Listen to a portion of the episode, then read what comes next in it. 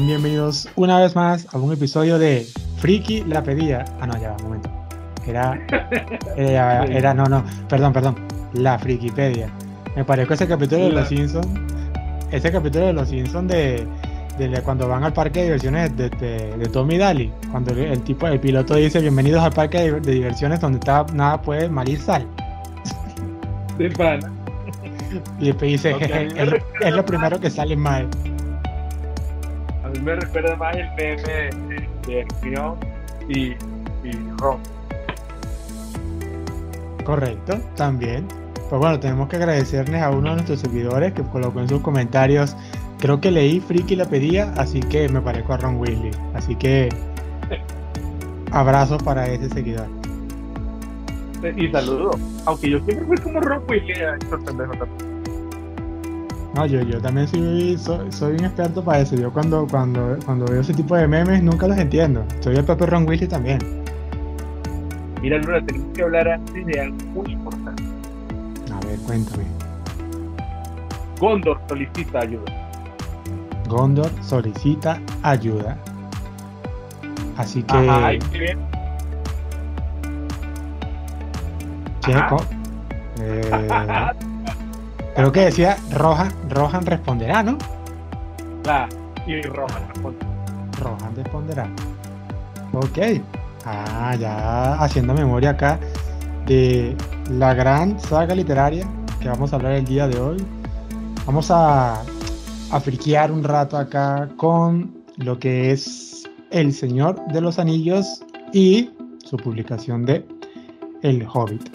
Creo que todo el mundo ha tenido la experiencia de lo que es El Señor de los Anillos. Tú la viste, ¿no? Se supone, ¿no? Unas 200 veces más o menos. Más o menos. Pues déjame decirte que algo, algo aquí como para empezar, antes de ser un poco didácticos con este tema, las películas del Señor de los Anillos han envejecido bastante bien. ¿Tú, tú, tú te has dado cuenta de que, por ejemplo, Sí. hay, pe- hay películas de fantasía que no envejecen muy bien? Tú, por ejemplo, te acuerdas de la película Willow, Uy, no. Un, un clásico de, de Ron Howard. Es una muy buena película, pero el tiempo lo ha hecho envejecer un poquito mal, ¿no? Pero igualito es un, pero igualito es un clásico. Tú sabes cuál es siempre una apuesta segura, ¿no? Tratar de mantener el CGI bajo control. Por lo general, las películas que han envejecido peor son las películas que tienen un uso demasiado intensivo del CGI. Así como Pero cuando una la película- de Star Wars. Horrible. Horrible, horrible. O sea, y lo increíble es como parchean CGI como a CGI. Y fíjate lo inmortales que fueron las primeras películas y aquellos efectos especiales tan increíbles y todo eran efectos prácticos y maquetas. Una cosa fascinante. Sí, tremendísimo. Tú, por ejemplo, sa- ¿sabes cuál es una de mis películas favoritas que, que ha envejecido muy bien gracias a los efectos CGI? Terminator 2. Oye, pero Terminator como que tenía el secreto de la eterna juventud, porque hay que ver lo vieja que Terminator ya. Claro, Terminator, si mal no recuerdo, si mal no recuerdo, es como del año 91, 92, ¿no?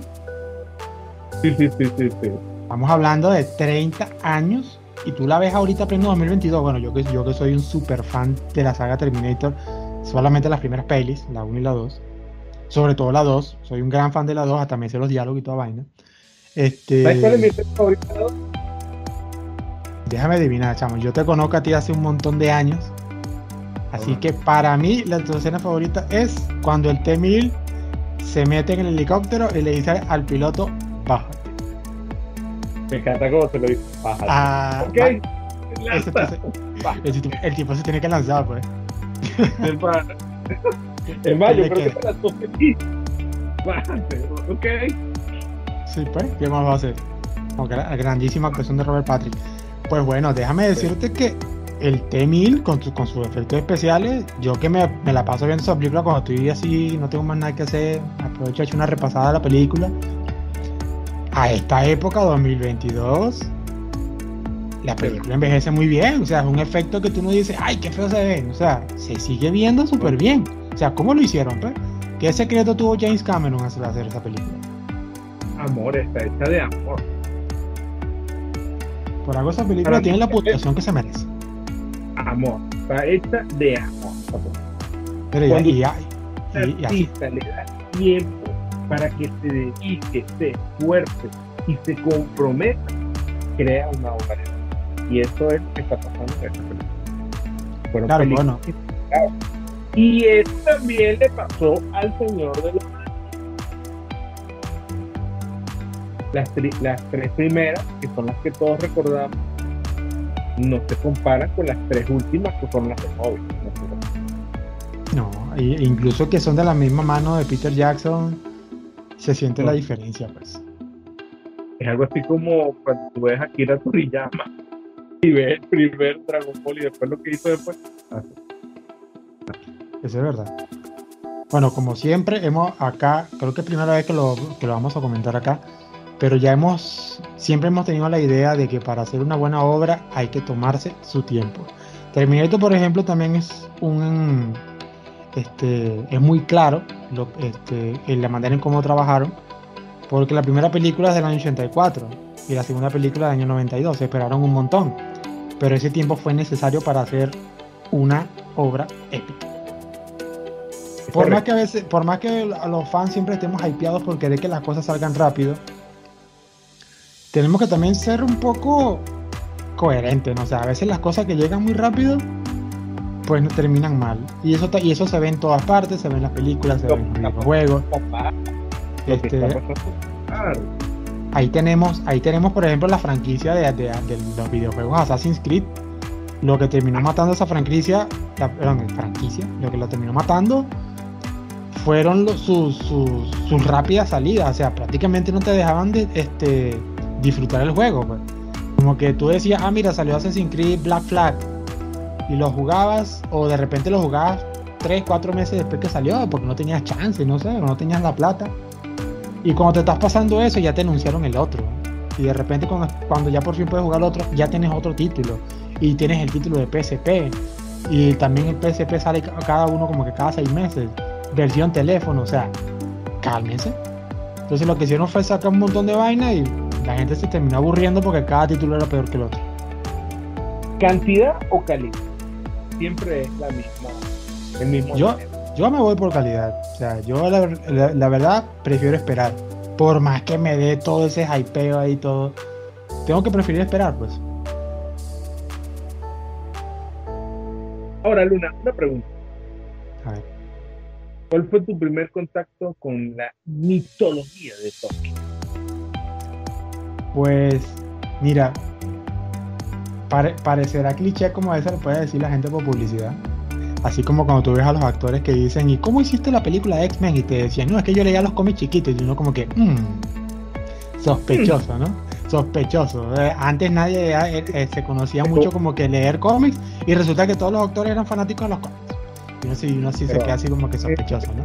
Orgullosa de que no ha leído nada de lo que está actuando. Y digo, pero Bueno, hoy en día es viceversa. Ahora te preguntan como que, eh, ¿sabes quién es Albert Wesker? No. ¿Y por qué lo estás interpretando? Bueno, no sé. Y hasta ahí queda. ¿no? tiene. Pero yo sí te digo, este, cuando estaba pequeño, sí había escuchado menciones de lo que era el libro del Hobbit, me acuerdo yo. Pero no es como hoy en día que, que los libros que los que compras en la biblioteca, bueno, en la biblioteca, en la librería, este, viene con la cara del actor Martin Freeman, ¿no? Con, con, con Bilbo, porque es el, así de la película, ¿no? O sea, todo está modernizado. Pero yo me acuerdo que vi un libro del Hobbit que la portada era una caricatura. Y era un hobbit que estaba sosteniendo una espada, me acuerdo yo así como en alto, y cargaba como un bolsito, y se llamaba El Hobbit. Y yo dije, fue, ¿y este nanito qué es? Ah, por favor. O sea, solamente le eché como una ojeada y ya. Entonces, ahí- yo, yo puedo decir que ahí fue mi primer contacto. Pero lo que me hizo sumergirme acá, obvio, creo que como muchos, fue ver la trilogía del Señor de los Anillos. Eso no es evangélico. A mí yo también caí. O sea, de- después que vi esas películas quedé absolutamente obsesionado con Me encantó. Yo, Yo después que vi las tres películas, automáticamente lo que hice fue ir, a, la, a, la, librería más cercana y decir, usted tiene esto, como estaba de moda la película, cosas que pasan, cosa que es muy frecuente, todo el mundo, todas las librerías la tenían, entonces dije, bueno, me voy a comprar los tres libros una buena vez. Yo, déjame los tres libros, a leer. Que aquí es donde me gustaría que comentáramos, porque siempre vamos a encontrar ese tema de lo que son las personas que leen los libros con los que hacen adaptación. Así ha pasado con Harry Potter, así ha pasado con, con mil y una cosa. Siempre vamos a encontrar diferencias entre una adaptación y un libro. Y como una vez me dijo un, un, ex compañero de clase que era director de cine y era también director de teatro, por más que queramos, nunca vamos a ver exactamente lo mismo en un libro y en una película. Una cosa es un libro y una cosa es una película. O sea, hay que tener los puntos claros. Sé que hay exageraciones en las adaptaciones que hacen cambios horribles, pero nunca esperemos que sea igual, porque cambios siempre van a haber. Y yo de verdad trato de mantenerme bastante parcial en, en cuál es la diferencia de estas dos cosas. Lo que pasa es que yo veo que hay adaptaciones que logran como su propio espacio. O sea, a veces incluso superan en, popularidad a las obras originales. Bueno, pero Forrest, Gump es un ejemplo de eso. Un, claro ejemplo de eso fue eh, la película Forrest Gump. Es correcto. Estaba basado en dos libros. Este, y ellos agarraron el libro uno para hacer la película. Pero resulta que la, la guionista le hizo varios cambios a la personalidad de Forrest incluso, claro, no, no fueron cambios como que muy amplios, pero la guionista lo que dijo fue, para, me parece que todo va a funcionar mejor si hago a Forrest Gump mucho más humilde de lo que es en el libro. Porque en el libro no es tanto como, como, como te lo ponen, o sea, Forrest es un poco más pila, este, fumaba y no sé qué. En cambio aquí como que el cambio fue, mira, vamos a hacerlo más humilde porque queremos que él demuestre más inocencia. Y eso le pegó mucho, le afectó mucho más al público de una manera muy positiva y terminó superando la calidad del libro, ¿no? O sea, pero tampoco es que son casos que pasan todo el tiempo. Hay casos excepcionales. Lo que pasa es que yo digo que a veces cuando tú escribes un libro, un libro es una obra que por lo general está mucho más reflexionada, mucho más interiorizada. Un libro es algo que tú lees y relees y relees para publicar. Y por eso los libros tienden a ser muy coherentes tienden a tener una estructura muy sólida y tienen una magia especial que es que de la visualización del lector para tomar vida. Entonces, cuando tú tomas eso y lo llevas al lenguaje cinematográfico, que es una cuestión totalmente visual y auditiva, nunca te va a quedar igual. No, no puede que no puede quedar igual. Por, más, que los, por más que los cambios nos parezcan impactantes. Es correcto, es correcto. Siempre va a haber cambios. Pero ahí es donde viene la cuestión. Así como la obra literaria tiene una estructura, una coherencia interna, una obra fílmica también tiene que tener una estructura y una coherencia interna. Tal vez el gran problema de las adaptaciones es que toman algo que era coherente y lo llevan a ser incoherente. Yo he visto muchas adaptaciones que a veces parece que lo que hacen es copiar y pegar. Y luego cuando quieren tratar de ver la similitud, dicen, ah, mira, esta parte no iba aquí. Entonces se siente como aquella disonancia, ¿no? Eso lo he visto en otras obras. Pero el día de hoy que estamos hablando del Señor de los Anillos, no lo veo así, ¿no? Es que sin ir muy lejos, la misma obra del Hobbit. El Hobbit es lo que llamaríamos un cuento corto, un libro pequeño. Cuando lo comparas con sus hermanos, son los libros del Señor de los Anillos, que son unos libracos. ¿Me entiendes? Entonces, del Señor de los Anillos hicimos una trilogía fílmica, que es una cosa, bueno, fantástica y maravillosa. Así no les gustará a los hijos de Tolkien, pero a mí sí me gustó y es el 90% de la población que dice sí me gustó. Ahora, cuando tú agarras un libro como El Hobbit y trata de forzar aquello para que te rinda tres películas, vamos mal. Vamos mal. Y bueno, solamente, este, no solamente es que te la quieran estirar, sino que aquí viene el cambio que no le gustó a mucha gente, que es jugar con el material del profesor Tolkien y hacer, digamos, un poco lo, un poco lo que quieren. Porque, por ejemplo, un dato acá, ahorita quiero explicar este, el hobby, ¿no? sus publicaciones y todo eso, pero antes quiero comentar que en la, en la trilogía del Hobbit, lo que mantiene, digamos, la, la aventura en marcha es la persecución que le hacen al, al, protagonista en este caso, bueno, no al protagonista, no, al acompañante del protagonista, por así decirlo, que es Thorin, escudo de roble, que es perseguido por el orco Azog. El tema es que, que, dentro de la mitología de Tolkien, Azog lleva más de 100 años muerto. Entonces él no debería existir ahí.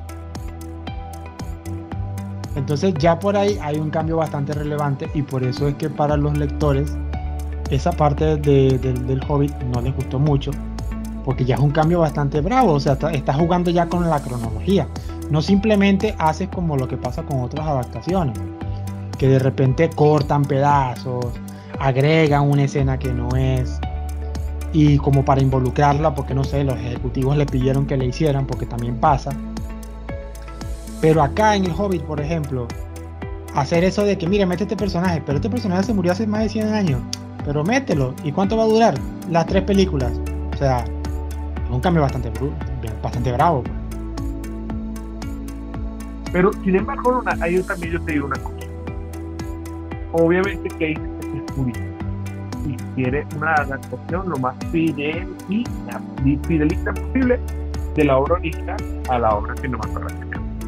Pero yo soy de los que pienso que tú podrías tomar a y ponerle las tres películas, ya que quieres hacer tres películas, que no deberías hacer tres películas, pero quieres hacerlo. Pero eso sí, tienes que tener el talento para hacer de un personaje memorable. No puede ser un malo, maloso, estilo malo, que lanza uno por cada película y después olvídalo, ya muere. Tiene que ser un malo que realmente tú digas, me encantó este malo. O sea, ama odiar a este malo. ¿Me entiendes? Y cuando tú ves a es simplemente es malo. es un malo, pues, no es malo, es malo, es malo. ¿Por qué es malo? Porque es malo, porque es un orco y es malo. Y ya. No hay trasfondo. No, no, ninguno. No hay trasfondo, no hay evolución, no hay nada. Es algo totalmente unidimensional. Tú, por ejemplo, toma esto y compáralo con un malo como Saruman. Saruman, que es una persona que tiene un arco de involución, donde él pasa de la luz a la oscuridad. Que tú puedes entender las razones de la seducción de él hacia esa maldad. Que tú entiendes todas esas contradicciones, que tú puedes entender esa soberbia. O sea, es un personaje, es un personaje interesante. Sauron, por ejemplo, es un personaje mucho más unidimensional que Saruman. Sí, claro. De hecho, eh, Sauron es un ojo de fuego, literalmente su mejor actuación en la película fue justamente antes de morir, cuando el ojito empieza a ver para todos lados y tú dices, oye, pobrecito el ojito, se va a morir. Y el le, está dando, le está dando un infarto al ojo. Y es que te lo transmite. Eso fue la. La mejor actuación del ojo fue. Del resto te das cuenta que Sauron es un personaje que no es un personaje. No es un personaje de hecho, es parte de lo que deberíamos ver en esta nueva serie que están haciendo ahorita, donde Sauron sí sería un personaje. Un personaje confiable. Eso, eso es interesante porque adaptar también necesita talento. Y si tú estás adaptando a un gran, gran maestro como Tolkien, no puede ser con cualquier cosa. Claro. Es que justamente como lo, como lo que estábamos hablando a un inicio, el tiempo de preparación de un material es bastante vital.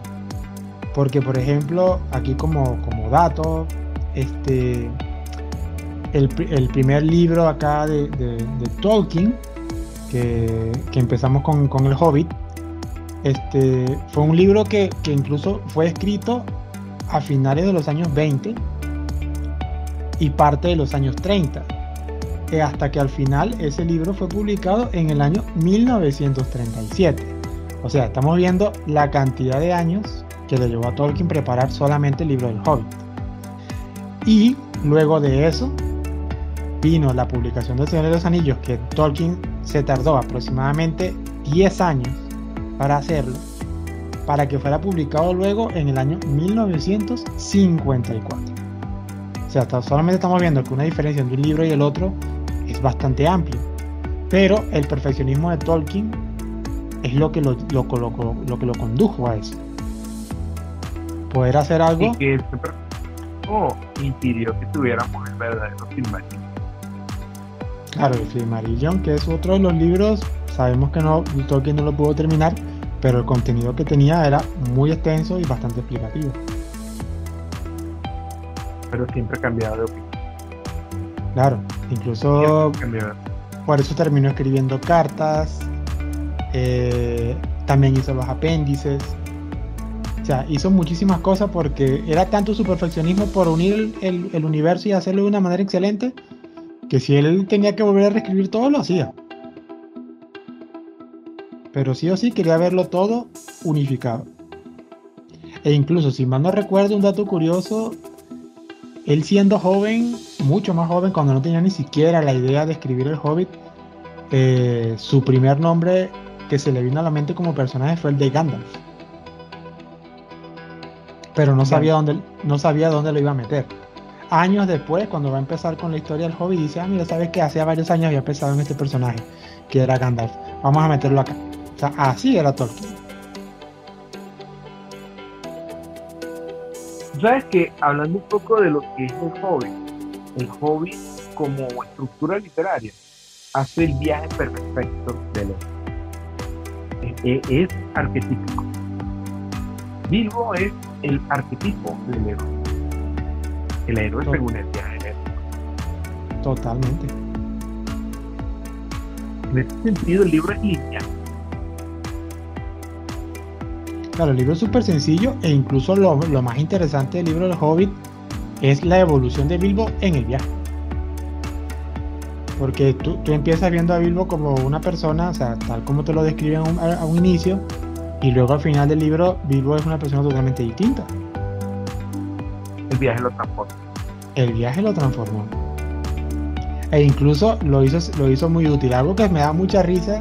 No tengo nada en contra de los enanos, ¿no? Pero esos enanos sí son salados porque en el libro del hobby le pasan unas vainas que, uno dice, bueno, estos enanos de qué están hechos, que acá, a cada momento los están los, están embromando para toda broma. Y más bien gracias este, a, a Bilbo, que es prácticamente que se lo pasa rescatando después de cierta parte del libro. Bilbo es el que los rescata todo el tiempo. Y los enanos a cada momento están, andan agradecidos con él. Gracias, gracias. Pero al principio no fue así. Entonces también, digamos, esa valentía de Bilbo evolucionó un montón. bien. Sí. Bilbo fue como una imposición que le hizo ganar. Correcto. Que incluso existen muchos chistes así de que Gandalf así como que le dice Bilbo unido, este, preparado para la aventura y después de la mitad de la aventura Gandalf como que, ¿qué hice? Traje a este pobre hobby aquí y me lo van a matar. Esta es la mejor parte de Gandalf. Gandalf es mucho más. Él, la caga, se da cuenta cuando la caga. Pero lo hace con mucha dignidad cuando la caga. Claro. A otro dato que es muy interesante que, que, me enteré muchos años después, tú sabías que cuando Tolkien escribió el libro El Señor de los Anillos, en realidad el libro es uno solo. Lo, que pasa es que la, editorial en ese momento este, consideraba que era un costo muy grande. Creo que, a ver, si no mal no recuerdo, la editorial se llamaba George Allen and Unwin. Y ellos decidieron dividir ese libro en tres partes porque era muy caro hacerlo. Cosa que Tolkien se negaba rotundamente. Él decía, no, mi libro es uno solo, se va a perder la, lo, lineal de mi historia. Entonces no me gustaría, pero al final pues ganó el tema de la división por temas de costo. Porque entonces hoy en día, hoy en día muchos conocemos que el libro está dividido en tres partes. La primera parte que es el, la comunidad del anillo, la segunda parte, las dos torres y la tercera parte, el retorno del rey. Pues en realidad el libro es uno solo. Tolkien era un hombre No debe haber sido fácil trabajar con él. Mm, yo tampoco creo. Pero sin duda alguna es un hombre que, o sea, su nivel de, entrega y de profundidad es enorme. Y de hecho, hay una pequeña historia corta sobre todo este mundo de Tolkien que es bien interesante, ¿viste? Tolkien cuando él, antes de que él inicie su, etapa y, escriba estas obras, él tenía unos amigos, unos amigos que con él estaban muy interesados en lo que era la fantasía épica y todo eso. Y ellos todos tenían como esa vena literaria. Y de su grupo de amigos, pues que una de las cosas que marca la vida de Tolkien es que él va a la guerra, en la guerra mundial. Él es el único, él es el único que sobrevive. Y toda la gran obra de Tolkien, en cierta manera, él la veía como un homenaje a sus amigos. Él escribió por ellos, porque ellos ya no podían eso me parece una historia muy bonita. Sí, sí. E incluso, bueno, se sabe dentro de la biografía de Tolkien que él había caído enfermo después de la Primera Guerra Mundial. Y eso fue lo que lo ayudó como que a quedarse y, empezó a trabajar en el tema de, del Señor de los Anillos y todo, esa, de todo eso. Más bien el regreso de esa guerra con lo que le pasó, que cayó enfermo, más bien lo ayudó a, que tomara tiempo para hacer lo que, lo que se convirtió en el trabajo de su vida. Pero fíjate que también tuvo todo como un comienzo muy orgánico, porque El Hobbit es la primera obra y cronológicamente está antes del Señor de los Anillos. Pero El Hobbit como obra no está, como diríamos, no está planificada dentro del Señor de los Anillos. El Señor de los Anillos nace del Hobbit. Cuando él culmina el Hobbit, es como que ese mundo que él creó, donde estaba el Hobbit, era como demasiado interesante. Y entonces él decide escribir esta obra épica que es El Señor de los Anillos, donde dentro de ese mismo mundo se desarrolla qué pasó después que vuelve Bilbo acá y lo, sigue, y lo, sigue, y lo sigue vinculando. Lo que pasa es que un dato, un dato muy interesante también, esto ya es un tema lector con el de la película. Eh, el libro más largo, hasta donde yo recuerdo, o sea, el, La Comunidad del Anillo es un libro bastante denso, que está dividido en dos partes. Pero, por ejemplo, el, el Bilbos en los libros sigue teniendo un poco más de protagonismo más, que se más de que se le vio en la película. Este, por ejemplo, incluso eh, Bilbo fue parte del concilio de Elrond, cosa que en la película no vimos. Claro, es parte del consejo de Elrond porque nosotros vimos que en el Hobbit él se hizo amigo de los elfos y Bilbo se hizo bastante nombre por sus hazañas contra el dragón Smaug. E incluso ya los elfos le tenían un gran respeto a él y todo eso y le permitían estar en el consejo. Y incluso hasta dos de los enanos de la expedición de Torín estuvieron con él. Lo que pasa es que en el libro omitieron, perdón, en, las películas omitieron toda esa parte. No creo que haya sido un error, puede ser tema de presupuesto, temas de metraje. Pero incluso. pensar que también en el Hobbit después. Sí, pero incluso este, dentro del libro de Señor de los Anillos, sobre todo el primero, eh, hay bastante este, relevancia con lo que es el Hobbit todavía. La conexión está más viva ahí en el libro. Claro, incluso en una de las aventuras con Gandalf, perdón, con Gandalf no, con, con Aragorn, este, incluso eso sale en la versión extendida de la del Señor de los Anillos, hay una escena donde ellos están en, en donde eh, Frodo, Frodo no, en donde Bilbo, junto con, con la expedición de Torín, se enfrentaron a, lo- a los tres ogros que terminaron convertidos en piedra.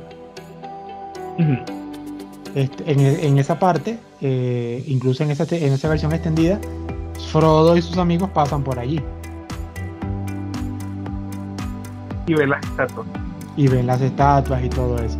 Incluso el mismo, el mismo Sam dice, como Frodo se había desmayado por lo, lo- por lo que le había pasado con los Nazgûl y todo, él le dice, mire señor Frodo, anímese, estamos en el mismo sitio de los cuentos del señor Bilbo con lo, con lo de los con lo de los ogros convertidos en piedra.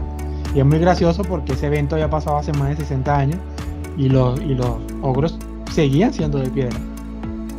O sea, es muy chévere la conectividad que hay entre el Señor de los Anillos y el Hobbit. Es un mundo vivo, donde las cosas permanecen. O sea, Sí. Si algo pasó, ya queda esto ahí y esto permanece. Y después tiene una repercusión. Claro. Ahora, Ahora- otro que. Ujú. ¿Sí? No, dale. Dale, dale. No, no, no, que te quería decir, dentro del Hobbit, la película, vamos a la película. ¿Tienes algún personaje favorito? Mm, mira, la verdad no tanto. Pero el personaje de Bilbo es el que más me agrada. Porque, por ejemplo, en este caso, Thorin no. Ah, bueno. De la expedición de los, de los enanos, mi, el, el enano favorito, Balin. Que no es Balin. porque no era Balin. ¿Cómo? Balin que no es Balin porque así no era Balin. Bueno, por ahí era. Pero Balin, el que sale de Balin. Aquí tomaron una decisión creativa que puede hacer del más viejo el más joven. Digo, del más joven el más viejo. Sí, pues.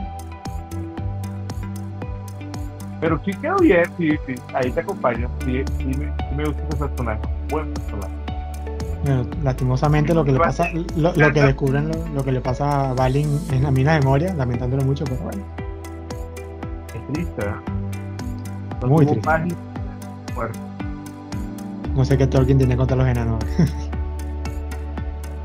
Lo que pasa es que fíjate que en, eh, en la obra se dice que los enanos, su, uno de sus grandes efectos es la ambición y la codicia.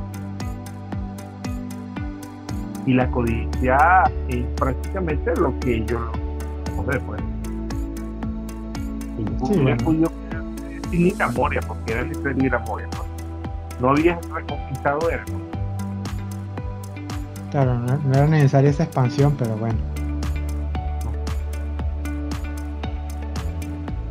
Ahora algo que es muy interesante es la personalidad y lo característico que son las razas que creó Tolkien dentro del Señor de los Anillos. Porque por ejemplo, aquí como otro dato didáctico friki, las razas que nosotros podemos encontrar en el Señor de los Anillos son por ejemplo razas como los Dúnedain, los Hobbits por supuesto, humanos, eh, Peredil, este, elfos, mayars, enanos, como ya lo nombré. Y cada uno tiene una característica muy interesante. Fíjate que cada una tú la puedes decir que es como un desdoblamiento de lo que es la humanidad, en donde algunos rasgos están más acentuados y otros menos acentuados. Sí, Pero este es otro detalle, o sea, por ejemplo, este, tú tienes a los elfos y tienes a los humanos. Humanos básicamente se comportan como somos los seres humanos. No- no- ahí no hay cambio ni sorpresa. Pero los elfos son distintos a nosotros. Porque ellos al tener vidas tan largas, su perspectiva de mundo es muy distinta. Ahora, fíjate, los enanos se parecen, entre comillas, más a los humanos. Y sin embargo, los enanos son engañosos. Porque los enanos son realmente seres muy misteriosos. Este, cosas tontas como, por ejemplo, nadie puede conocer el verdadero nombre de enano. Porque ellos no comparten sus nombres con gente que no sea enana. Entonces te deja pensando un enano nunca comparte al 100% con alguien que no es enano. Eh, cosas tontas como por ejemplo, Gimli dice, si tuvieras a un enano hembra, no lo podrías distinguir de uno macho. Son prácticamente igual. Y eso te deja así como que, es que tienen barba y Y es como que no te imaginas a las enanas, te, queda la mente así como en blanco, no, te las logras imaginar. Es por eso que en la película del Hobbit, en la segunda película del Hobbit, que agregan a Legolas a pesar de que él no sale en la aventura, y agarra al, padre de, de, Gimli y ve que tiene dos fotos y le dice, ¿y quién es este horrible hombre? Y le dice, es mi esposa. es correcto, es que así tiene que ser. Y luego le dice, ¿Y, y, este otro quién es? Es mi pequeño Gimli. Y hacen así como un guiño, ¿no? Pero me da demasiada risa como dice, ¿y este horrible quién es? Mi esposa. en eso también ha fallado un poco la serie nueva de HBO. La gente realmente esperaba otra cosa de los. De HBO, de, de, Amazon, ojo, de, Amazon. No, no, es, no es una cuestión de colores, es una cuestión de que ella se ve muy femenina. Debería ser más masculina para ser enano. Mm, pues bueno, como dato, tenemos pensado hablar un poco más de lo que son los anillos de poder pero la serie está todavía muy nueva, así que cuando terminemos le haremos su respectiva reseña. Después. Uh. Después, después que terminemos, porque hay que verla para poder hablar. No podemos estar hablando de muchas expectativas cuando solamente han salido dos episodios hasta la fecha. Bueno, mañana sale el, el tercero. Todavía falta para explorar, así que todavía no. ¿Sabes qué es tan interesante por lo aburrido que pueden ser aparentemente los hobbits? Porque los hobbits son como esa parte hogareña del ser humano. los hobbits lo que quieren es estar en su casa, comiendo, bebiendo, tranquilo. Los hobbits no aspiran a las aventuras, no aspiran a las conquistas, no tienen ese impulso. Lo que quieren es vivir bien y vivir con comodidad. Creo que casi toda la humanidad es joven. En realidad, a todos nos gustaría ser tan así. tener, tener dos desayunos, dos almuerzos, toda vaina. Y vivir un hueco en la tierra. Una vaina así. Aunque no creo que todo el mundo quiere tener las piernas peludas. Al menos no como las tienen los hobbits. Sí, o, como. O los pies así. Sí, sí, sí. Porque no usan zapatos. Siempre andan descalzos. Claro. Creo que esa es la parte más salvaje de los. La verdad que sí. Pero mira, otra, otra parte que es muy interesante también es el tema de los antagonistas dentro del Señor de los Anillos. Ya hemos hablado un poco, o sea, no hemos hablado así de protagonistas, ¿no? Este, solo por si acaso, ¿no? O sea, lo que pasa es que el Señor de los Anillos tiene muchos personajes, pero por ejemplo, la gran mayoría que se mantiene fueron los que empezaron en la comunidad, así como el elfo Legolas, el enano Gimli, este, Aragorn, y los hobbits, que Frodo, Sam, Merry y Pippin. Este, pero algo que sí es bastante característico y algo que le da muchísimo peso a la trama es el tema de los antagonistas. Conocemos a un Sauron que no está físicamente, pero todo ese nombre que ha tenido mantiene viva la saga. Y eso no es algo que se pueda lograr tan fácilmente. no es como un personaje realmente, te pones a pensar. ¿No? Sí. Es como una cosa que está ahí. Claro, es, algo etéreo ahí, o sea, y solamente por lo que se conoce de él influye tanto miedo que hace que la trama se siga moviendo, pero en realidad no hace nada. ¿Nunca lo escuchas hablar? No, puro susurro.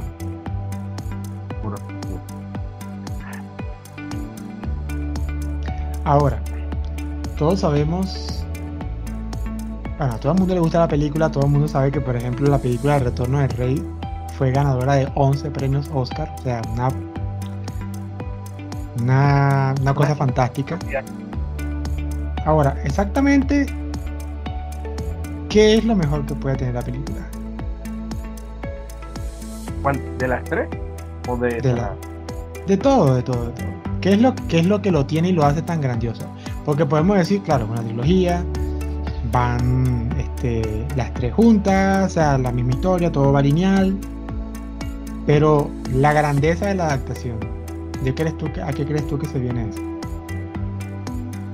Mira, creo que si tú lo analizas con lo que sucedió con la película, las tres películas del Hobbit que no tuvieron el mismo nivel de éxito y que no tiene absolutamente nada que buscar a nivel de crítica en comparación. Uno de los elementos que a mí más me gustó de de los Anillos, yo creo que eso se conecta también con lo que hablamos de cómo envejecen las obras, es que El Señor de los Anillos trabajaba mucho con los paisajes. Parece una cosa tonta, pero yo creo que fue fundamental. Ese, ese aspecto de conoce Nueva Zelanda que tenía el Señor de los Anillos, que dejó a todo el mundo fascinado con los paisajes de este lugar, Nueva Zelanda. Yo creo que eso le dio un plus muy, muy, muy especial a la película. Ese detalle cosa que no tuvo el Hobbit, porque en el Hobbit, debido al mismo uso intensivo del CGI, la inmensa mayoría de los paisajes son artificiales. En cambio, cuando tú ves el peor de los niños, el, el sentimiento es más envolvente, porque utilizaron muchos efectos prácticos, utilizaron muchos paisajes naturales, y realmente tú te crees la ficción. Tú entras dentro de ese mundo de la Tierra Media, porque te conectas porque realmente es un mundo que verídico. ¿Tú cómo lo ves? Exactamente igual, incluso lo, que puedo mencionar de esto es que esa misma fórmula de haber creado así como, como hicieron la escenografía del Señor de los Anillos fue lo mismo que utilizaron en Game of Thrones, por ejemplo. Es correcto. Game of Thrones este, son, son varias familias, son de diferentes lugares y bueno, la producción se encargó, aunque con el claro, sobre todo cuando iba pasando el tiempo, que ya tenían más presupuesto, empezaron incluso a tener locaciones en distintos países. En España. En España. En, de las que más gustaron por donde. Sí. Y todo lo hicieron con el propósito de que cada casa, cada familia tuviera su identidad, pero de una manera realista. Entonces con el Señor de los Anillos pasa lo mismo, que claro, se supone que pasó antes, ¿no? El Señor de los Anillos se empezó a grabar en el año 99. Y que ellos se hayan tomado eso, sobre todo a partir de la segunda película, que conocemos el reino de Rohan. Este, y también conocemos Minas Tirith. Entonces, vemos cómo. Vemos cómo cada uno este, se creó su propio su propia estructura, pues, en base a, cómo son cada uno. El imperio de Rohan, el imperio de Gondor, este, la guerra del abismo de Helm. O sea, todo es hecho para eso. Otra cosa que yo creo que hoy en día, ya por, por la situación, digamos, no sé, política, social, es el casting. El casting del Señor de los Anillos fue hermoso sea, cada personaje fue buscado a la perfección para cumplir este papel que le tocaba. Por ejemplo, te pongo un caso. Eh, de todo el casting, eh, uno de los personajes que más choca es Elrond. Weaving, ¿qué se llama él, no? Hugo Weaving, sí. Hugo Weaving. Porque claro, usted lo imaginaba en ese papel que él tuvo increíble como el señor Smith, el agente Smith, y pasar de la agente Smith a Elrond, pues la gente le, le costaba. Pero cuando tú ves aquel, ya, aquel momento tan especial que ha sido mimificado, que es el yo estuve aquí, justamente hace 3.000 años. Y es algo tan épico, ¿me entiendes? Sí. Y, su actuación es épica. Realmente su, su, su actuación te denota que es un ser milenario. Es una persona que lo ha visto todo. Es prácticamente casi que inconmovible. Esa parte final, cuando se casa Arwen y él llora, es casi graciosa porque es que él nunca se lo imaginaría llorar. ¿entiendes? Muy serio. Sí. Y claro, parte del casting también es decir que Kate Blanchett como Galadriel, como ella no, hay, no hay otra. No hay otra. Pues. No. no. ¿Y dónde me dejas a, a, ¿Cómo se llama ella? A la elfa. A Arwen. Ah, sí, a Arwen. Lee Tyler como, como Arwen. Esa mujer en ese momento de su vida estaba en la cima de su belleza. Era demasiado hermosa. ¿Me entiendes? Y es, es que el casting fue increíble. Hoy en día no puedes hacer un casting. Bueno, lastimosamente estamos viviendo unos tiempos donde, bueno, yo no tengo ningún problema, sea, si lo digo abiertamente, este, a veces con el casting, o sea, todo el mundo tiene sus derechos y sus cosas, pero también tenemos que ser conscientes de que tenemos que seguir los parámetros de lo que están escribiendo, ¿no? O sea, si Tolkien nos dice que un personaje luce así, pues hay que hacerlo así. No es cuestión de imponer. Lo que Ahora, pasa es que meten dentro de, de, de, lo que es la obra de Tolkien, y ahí vamos más a la profundidad, uno tiene que darse cuenta de algunos detalles, como por ejemplo, hay gente que le da necesidad a cualquiera que uno diga esto, porque es la realidad la obra de Tolkien, su principal vertiente son los mitos nórdicos, los mitos europeos. De ahí viene la mayoría del caudal. El Señor de los Anillos es, es, como obra algo que está extremadamente inspirado en el cantar de los niveles. ¿Entiendes? Sí. Wagner. O sea, esto, esto es un entorno europeo. Hay gente que le da rabia que todos sean de un color, pero que quieres tú en ese mundo el que está reflejado. Y eso claro. es del hecho de que en el Señor de los Anillos está implícito que existen muchas otras razas de humanos, pero esas razas están corrompidas en su mayoría por la mata de Sauron y eso ellos en la película no te lo reflejan, supongo que para evitar incomodidad. Pero ellos te lo dicen en, en la obra. Sí existen otros humanos, pero muchos de esos humanos veneran a Mordor como si él fuera Dios. O sea, son razas prácticamente satánicas. Esos que vienen a ayudar al final eh, que, que, andan como lo, en los olifantes, que son los elefantes gigantes.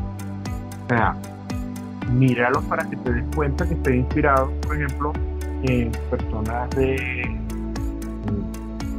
de, de árabes o incluso chinos y cosas así.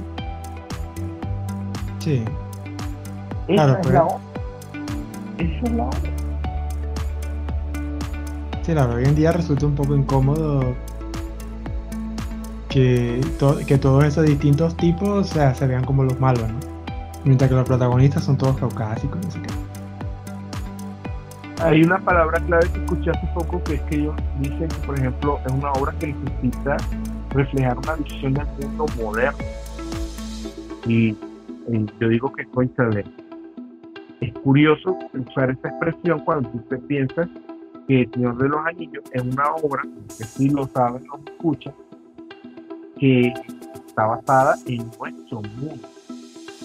No es otra dimensión, no es otro planeta, no es un cuento X dentro de la fantasía de Tolkien. Estamos hablando de un pasado extremadamente lejano de la humanidad, algo así como unos 10.000, 20.000, 30.000 años antes de esta humanidad que estamos viviendo. Ese planeta que está allí, que es Tierra Media, la Tierra, es la Tierra. Y cuando Tolkien te habla de Ilúvatar, hablando de Dios que cree Es el mismo Dios cristiano. Solamente que te habla de que es algo extremadamente arcaico.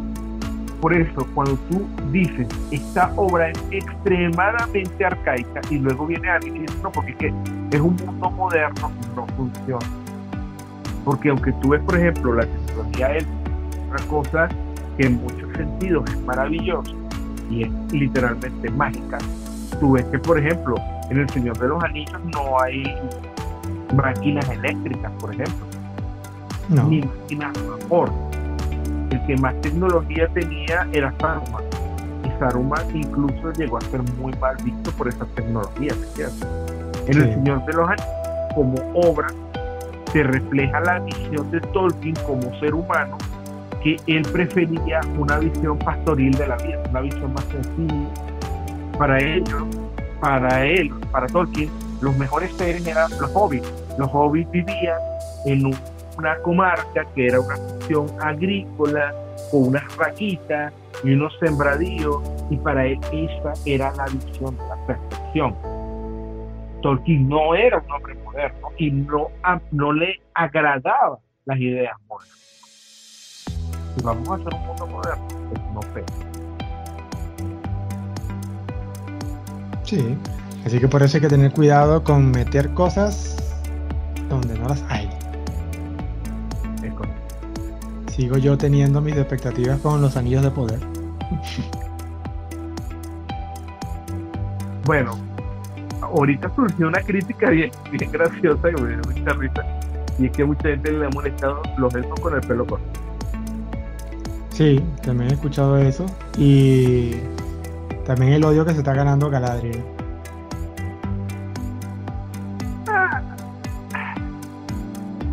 A mí, a mí, que a mí me sigue cayendo bien, pues.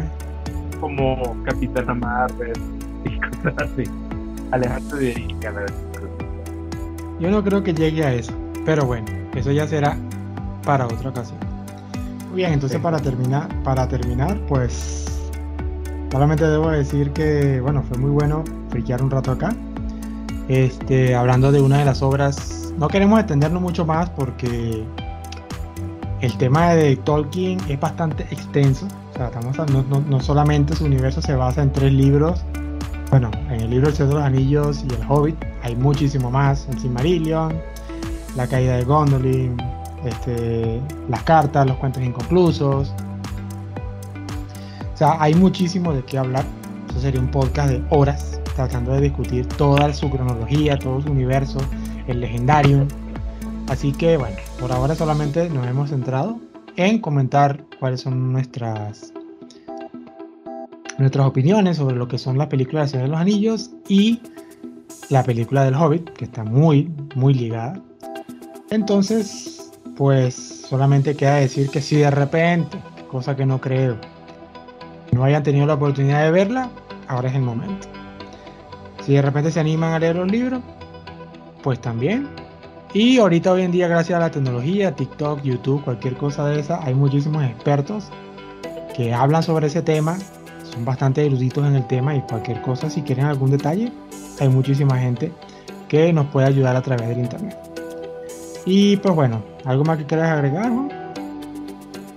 Oye, Luna, me gustaría que habláramos en un futuro sobre el Silmarillo esta historia del Silmarillion, porque me sí. encanta esa mitología, amo. Sí, claro, tengo que echarle un repaso ahí, tengo tiempo que no lo leo, pero sí, le, cuando le eche un repaso podemos hablar de eso.